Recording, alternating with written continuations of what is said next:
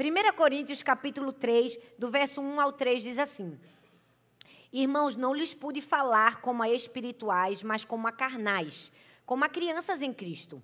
Deles leite e não alimento sólido, pois vocês não estavam em condições de recebê-lo. De fato, vocês ainda não estão em condições, porque ainda são carnais. Porque, visto que há inveja e divisão entre vocês, não estão sendo carnais e agindo como mundanos? Bom, a palavra de hoje é sobre maturidade a chave para o crescimento. Eu amo as cartas de Paulo, eu sou uma apaixonada pelo apóstolo Paulo.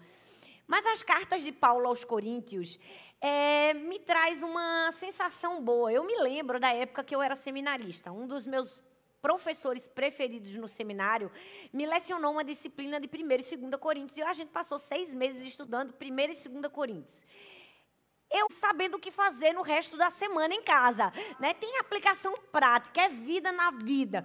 Então, hoje nós vamos mergulhar fundo nesse texto e entender o que Paulo estava ensinando aos coríntios e a mim e a você. Essa primeira epístola aos coríntios é, foi escrita por Paulo para uma igreja que estava enfrentando alguns problemas.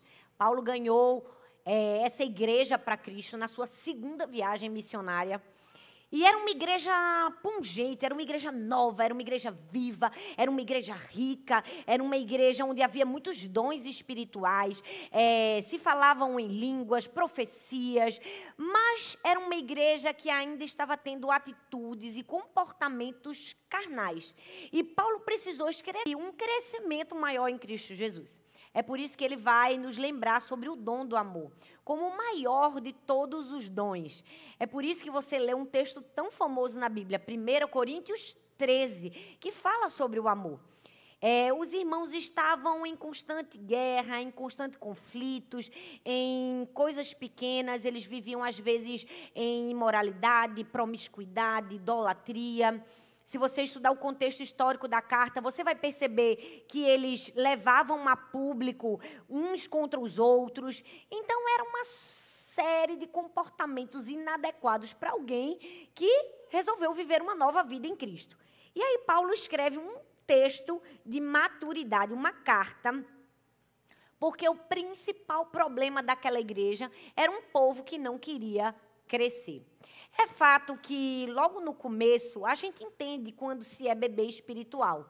É, a igreja de Corinto era uma igreja situada numa cidade que dava um grande desafio para Paulo e para o Evangelho. Era um centro comercial e ali passava de tudo, todo tipo de gente. Então, eles tinham um pouco de dificuldade de começar a andar no Espírito.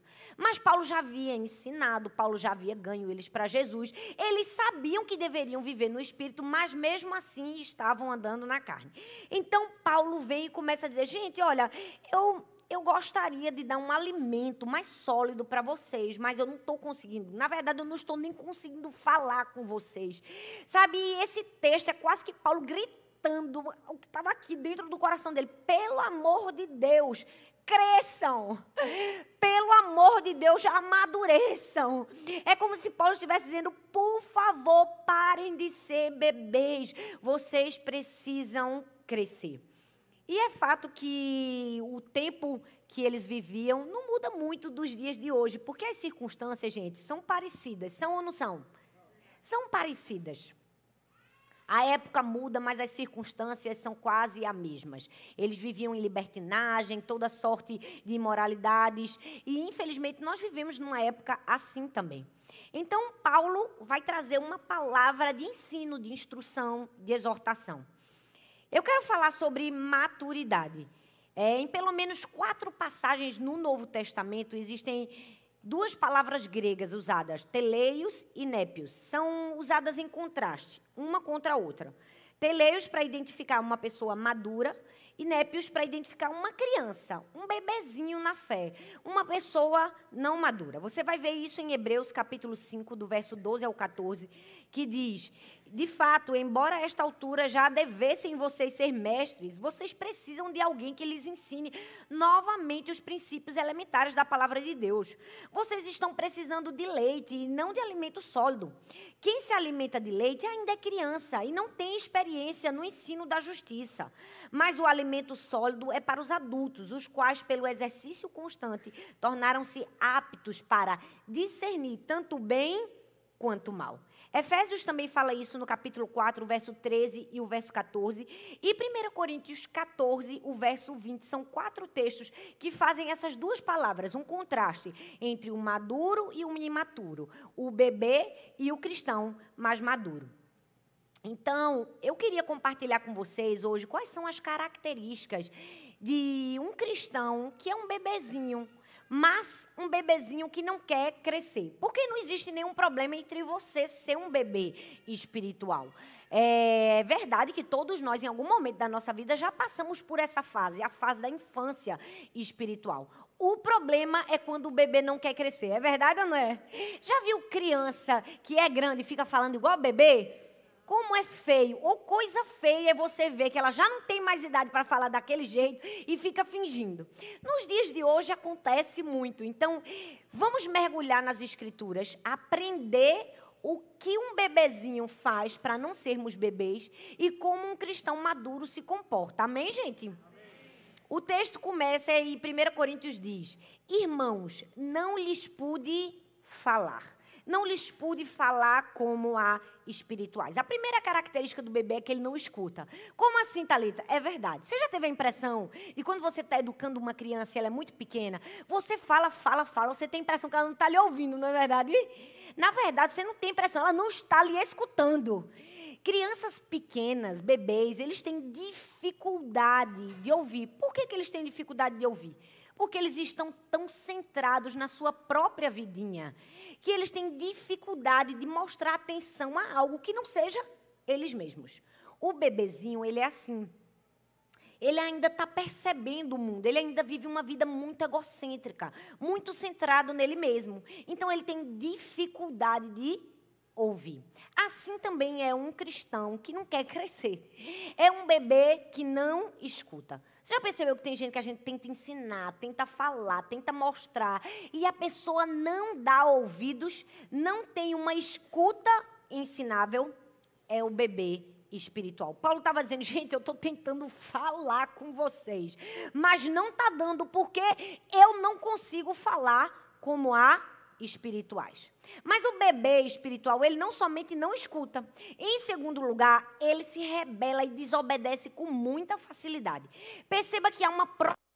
texto, há uma progressão no texto. É o texto que divide o sermão para mim e para você. Ele diz assim, ó, não consegui falar para vocês, porque de fato vocês ainda não estão em condições. Vocês ainda são carnais. O bebê, além de não te ouvir, quando por um milagre ele resolve te ouvir, ele tem uma resposta pronta. E qual é a resposta? Não.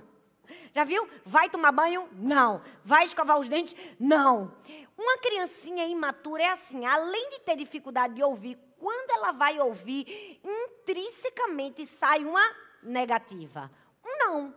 Não posso, não quero, porque é assim que se comportam crianças. Eu me lembro que quando Sara era bem pequenininha, aconteceu alguma coisa lá em casa, quebraram alguma coisa. E eu cheguei para Sara e disse assim: Sara, quem foi que fez isso? Ela era muito pequenininha. Ela disse: Não fui eu. Na hora que ela disse assim: Não fui eu, ela pensou na irmã. Ela disse: Também não foi Lalinha, que ela chamava Lalinha. Aí ela dizia: Mãe, também não foi papai. Aí ela: Mãe, eu acho que alguém entrou aqui em casa e fez isso. Típico bebê imaturo. Não fui eu, protejo minha irmã, protejo meu pai, eu tenho que achar alguém para culpar. Ela arranjou um ser humano que nunca entrou na nossa casa para culpar. Percebe que o bebê ele faz isso, ele tem uma dificuldade. Ele tem sempre uma palavra para redundar, ele desobedece com facilidade. Esses dias eu, eu deixei as meninas na casa de Cris e eu disse assim: olha, Sara e Laura tá ok, agora Helena não esquece, ela está em treinamento.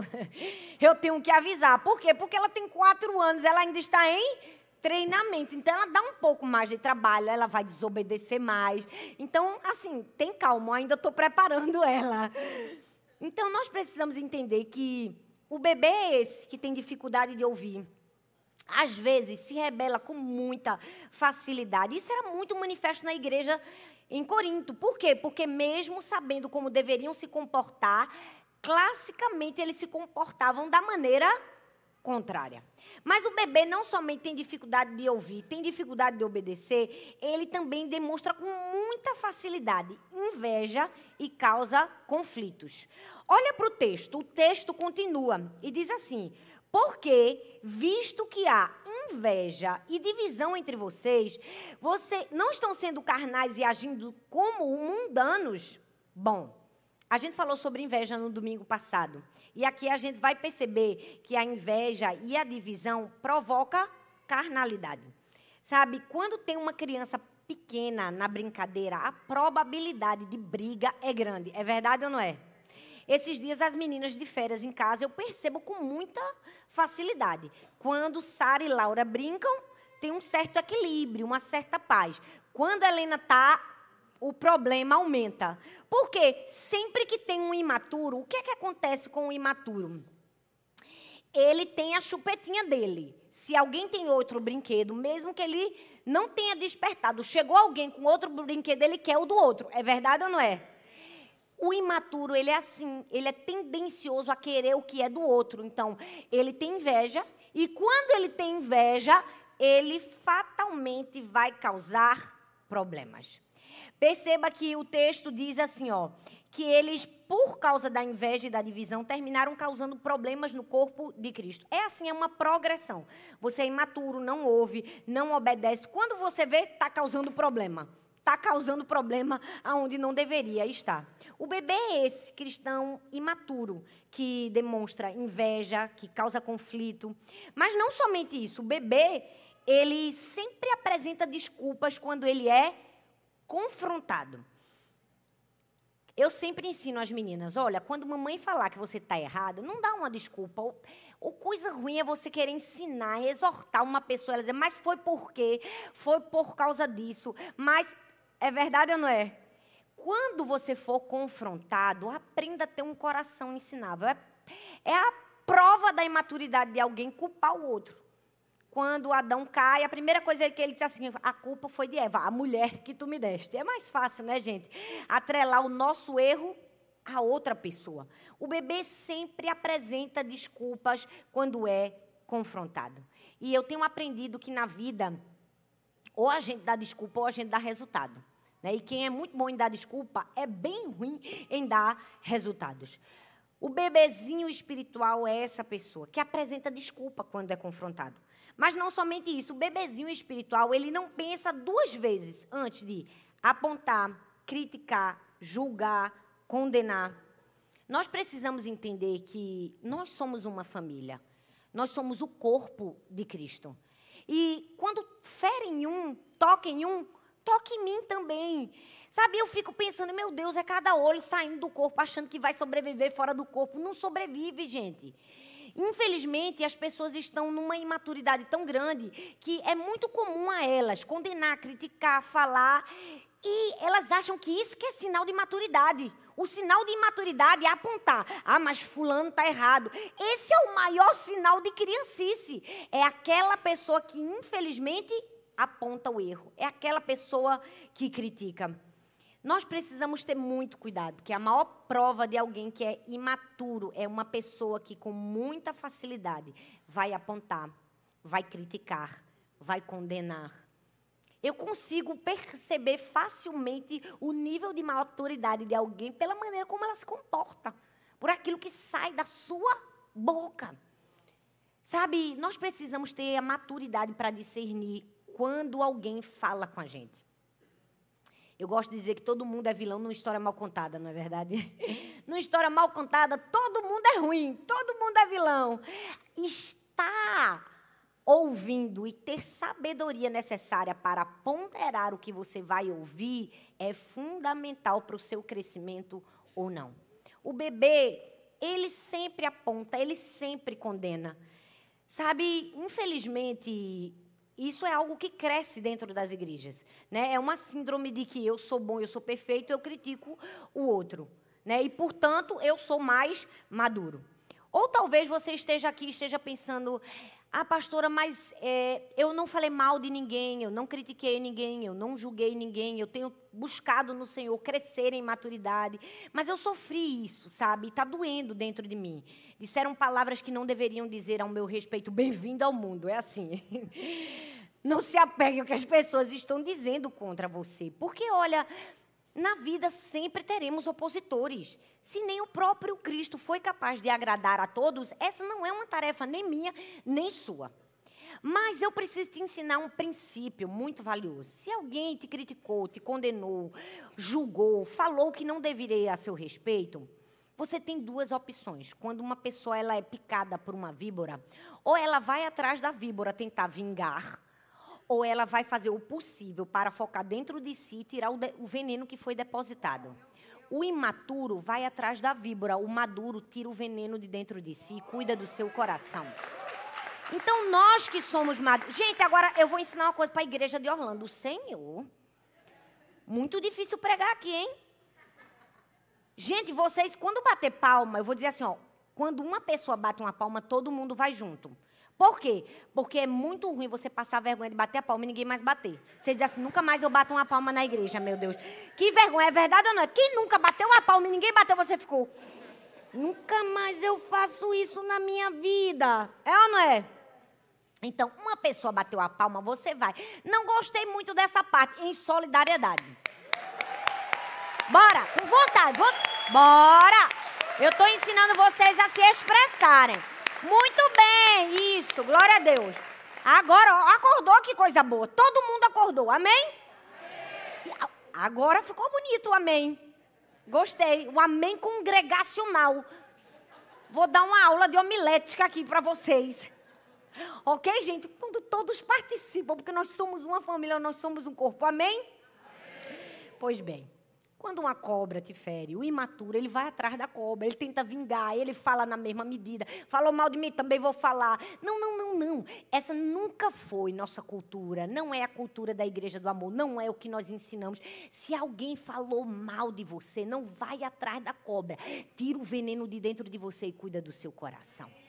Sabe, cuida do seu coração. Diz, Deus, protege meu coração, blinda meu coração. Não deixe eu ser paralisado pelo veneno, porque eu quero fazer mais, eu quero crescer mais, eu quero avançar mais. Sabe, na vida o diabo vai tentar mandar muitas distrações contra o seu propósito. Você precisa estar atento para perceber o que é uma distração ou não. Para isso você precisa de maturidade maturidade. A maturidade é esse bem tão precioso que nos faz calar a boca quando todo mundo quer falar. A maturidade é esse bem tão precioso que nos faz focar na nossa vida quando todo mundo quer melhorar uns a vida dos outros, não é verdade? Isso é maturidade, é quando você foca em você. Ora, eu já tenho tantos problemas na minha vida, não é verdade? Para estar tá tentando resolver o problema de alguém que não me convidou, porque se me convidar eu entro para resolver, mas se não convidar, você vai? Não. Isso se chama maturidade. O bebê, ele sempre tem muita facilidade de condenar, de julgar. Uma coisa que eu amo ensinar na minha casa como princípio, eu ensino para as minhas filhas ver o lado bom das pessoas. Veja sempre o bom, tem um olhar bom. Porque hoje em dia é tão difícil a gente ter um olhar bom. É verdade ou não é? As pessoas parece que tem a, a pessoa veio bonita, perfeita, assim. Rapaz, a roupa da pastora estava até boa, mas não gostei do flash que tinha no fim da calça. Tem gente que a pessoa tem muitas coisas boas para falar, mas ela vai exatamente no que tem de negativo. Isso é falta de maturidade. Deixa eu te ensinar a ser uma pessoa madura. Tem um olhar bom. Se você vai abrir sua boca, que seja para elogiar, que seja para abençoar, que seja para encorajar, que seja para dizer palavras de vida, por que, que o ser humano está sempre querendo apontar o defeito? Mas eu acho que o som hoje não estava bom. Pois bem, quase que a gente não ia ter bateria, gente. Ah, mas eu Estava abafado. Pois bem, todo mundo aqui que está servindo chegou de três da tarde, você chegou de cinco e meia. Você deveria ter dito, glória a Deus por essa equipe que chegou duas horas e meia antes do culto, para o culto funcionar, para eu assistir. Sabe, é uma questão de perspectiva, é uma questão de maturidade. O bebê reclama, aponta erro, a cadeira era ruim, e isso, aquilo. Não, o maduro, que lindo, glória a Deus, que presença. O maduro sempre tem uma coisa boa para falar, mas o imaturo sempre acha onde não tem. Por quê? Porque outra característica do bebezinho é que ele está sempre certo. O bebezinho ele está sempre certo, ele sempre tem razão, ele sempre é o dono da razão. E cada dia que passa, eu tenho percebido como o ser humano valoriza excessivamente o fato de estar certo. Já percebeu? O bebezinho pega a chupetinha, não quero saber de ninguém, eu que estou certo, né? Não me tira o que eu tenho. O bebezinho ele é imaturo. Ele tem dificuldade de reconhecer falhas, ele tem dificuldade de assumir responsabilidades. Quando você erra, diga errei. Aí, às vezes, quando alguém falha dentro da nossa casa, da nossa família, não, mãe, mas olha, eu digo, não, fala assim, errei. É um exercício, puxa fundo, é difícil falar. Errei. Esse é sinal de maturidade. Quando a gente diz, me perdoa, errei, falhei. Infelizmente, nós estamos com tanta vontade de estar certo que a gente perde de ser feliz. Você precisa escolher entre ser feliz e ter razão, porque não vai dar para ter os dois, não. Ou você vai ser feliz ou você vai ter razão. E pensa numa prova social, a família. Uma vez eu me lembro de um fato que aconteceu logo no começo do meu casamento.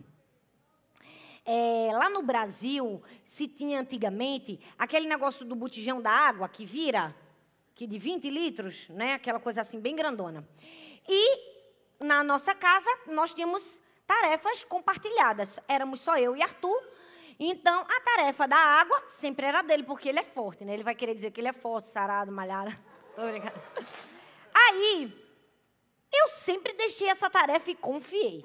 Um dia, gente, eu estava passando pela cozinha. Quando eu percebo, ele estava lavando o botijão de água. Mas pasmem, ele estava passando a bucha com detergente ao redor, com o gargalo cortado. Eu olhei e pensei, meu Deus, eu estou bebendo água com detergente esses anos todos.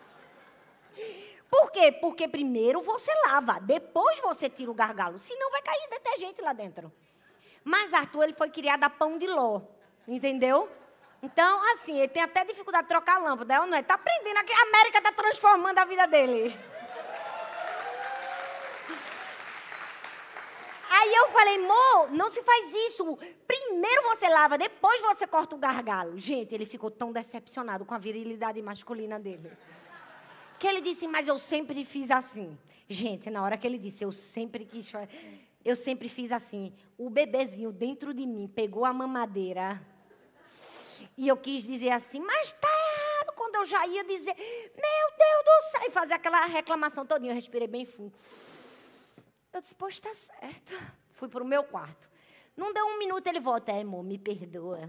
Eu não tinha pensado nisso. Eu, pois bem.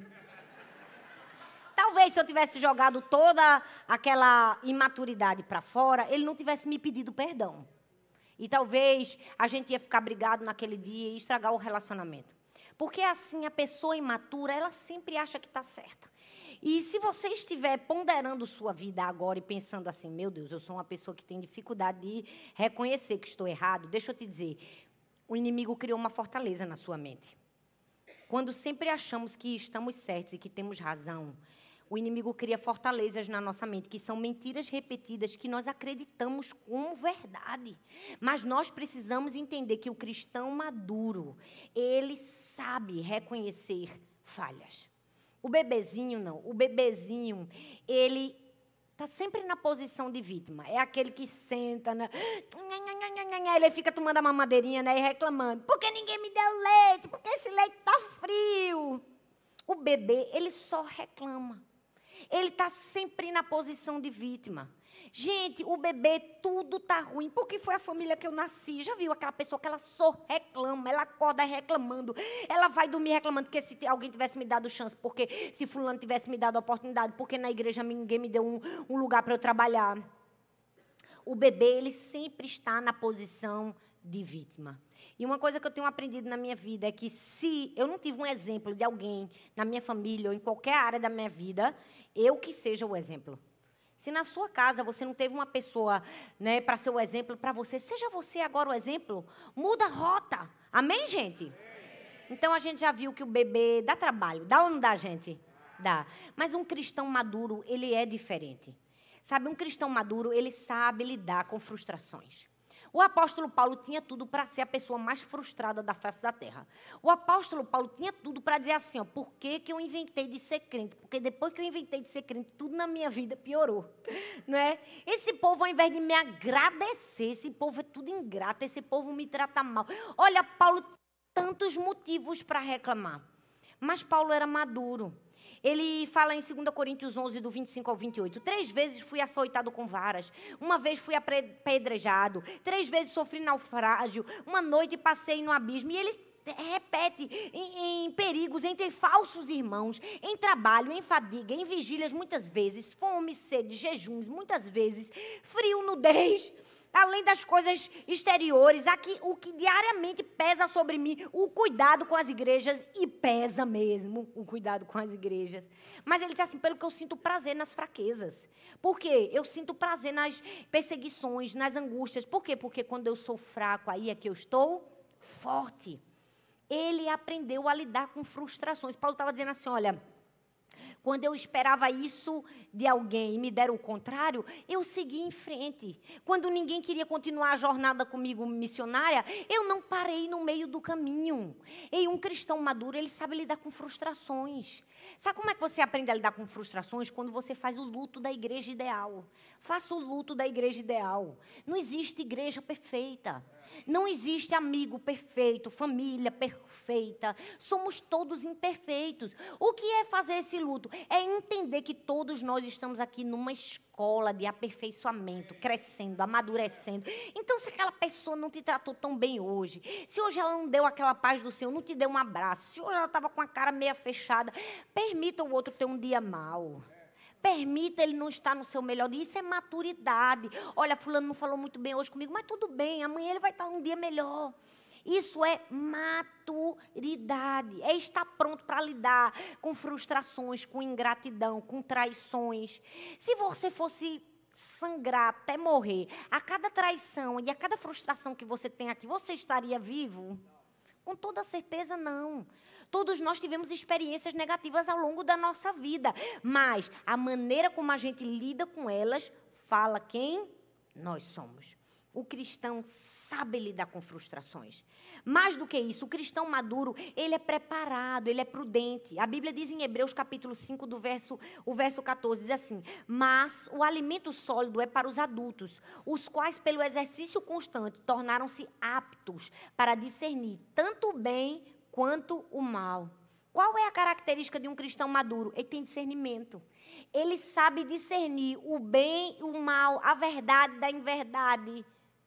Entende? Ele tem entendimento quando ele escuta. Ele tem sabedoria. Mas não somente isso, ele unifica o corpo de Cristo. Efésios capítulo 4, versículo 13 diz assim: Até que todos alcancemos a unidade da fé e do conhecimento do Filho de Deus e cheguemos à maturidade, atingindo a medida da plenitude de Cristo. Mador, cristãos maduros são sensíveis à unidade da igreja. O cristão maduro, ele não tem a sua vida por preciosa demais.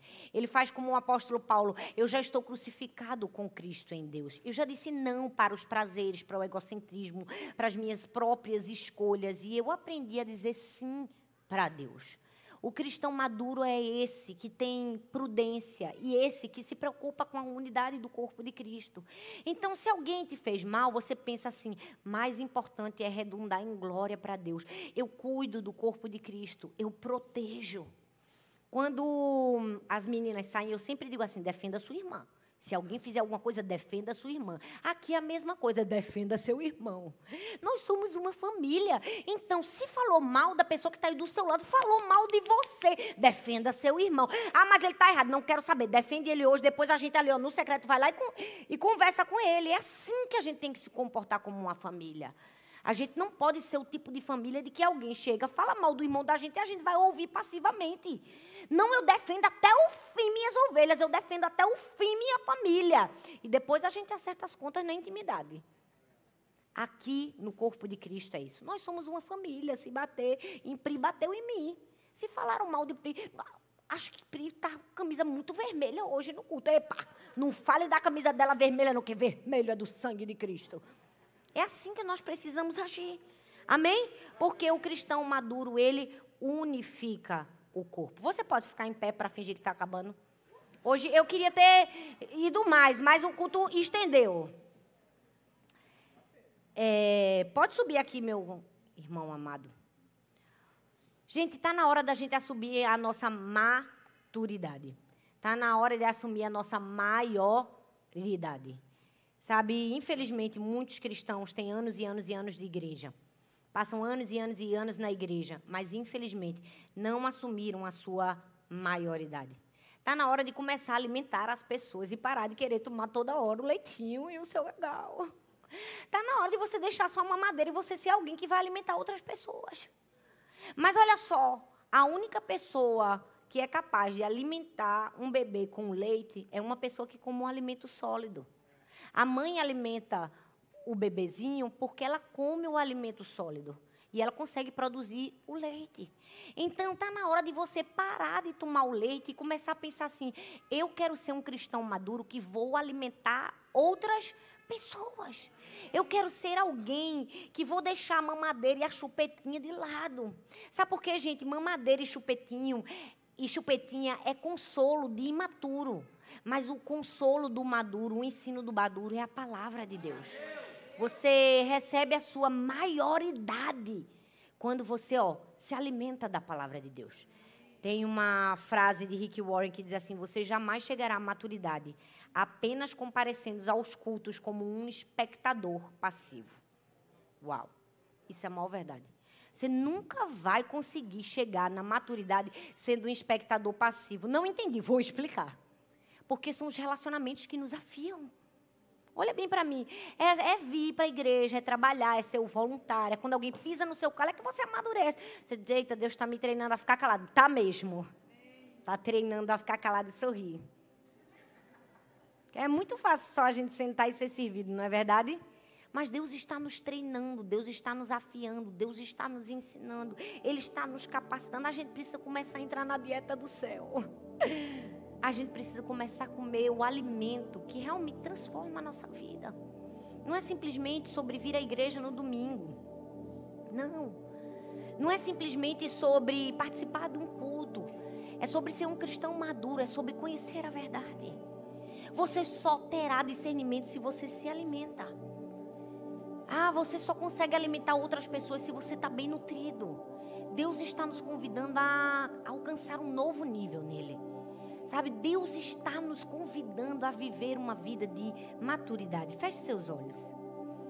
Não sei como você chegou aqui, não sei se essa palavra, à medida que você ouvia, é, falou com você, você se enxergou. Talvez você se enxergou como um bebezinho que tem dificuldade de ouvir conselhos. Ou talvez você se enxergou como aquela pessoa que facilmente desobedece, tem sempre um não pronto na ponta da língua. Talvez você é aquele bebezinho que quer o que o outro tem. Reclama, puxa, tem inveja e sempre causa conflitos, brigas. Chegou você, chegou a confusão. Ou talvez você é aquele que está sempre apresentando desculpa quando é confrontado, quando alguém chega para você e diz, está errado, você diz, mas veja, olhe, não, está na hora de você aprender a quando ser confrontado, dizer, eu errei, me perdoa, eu estou crescendo.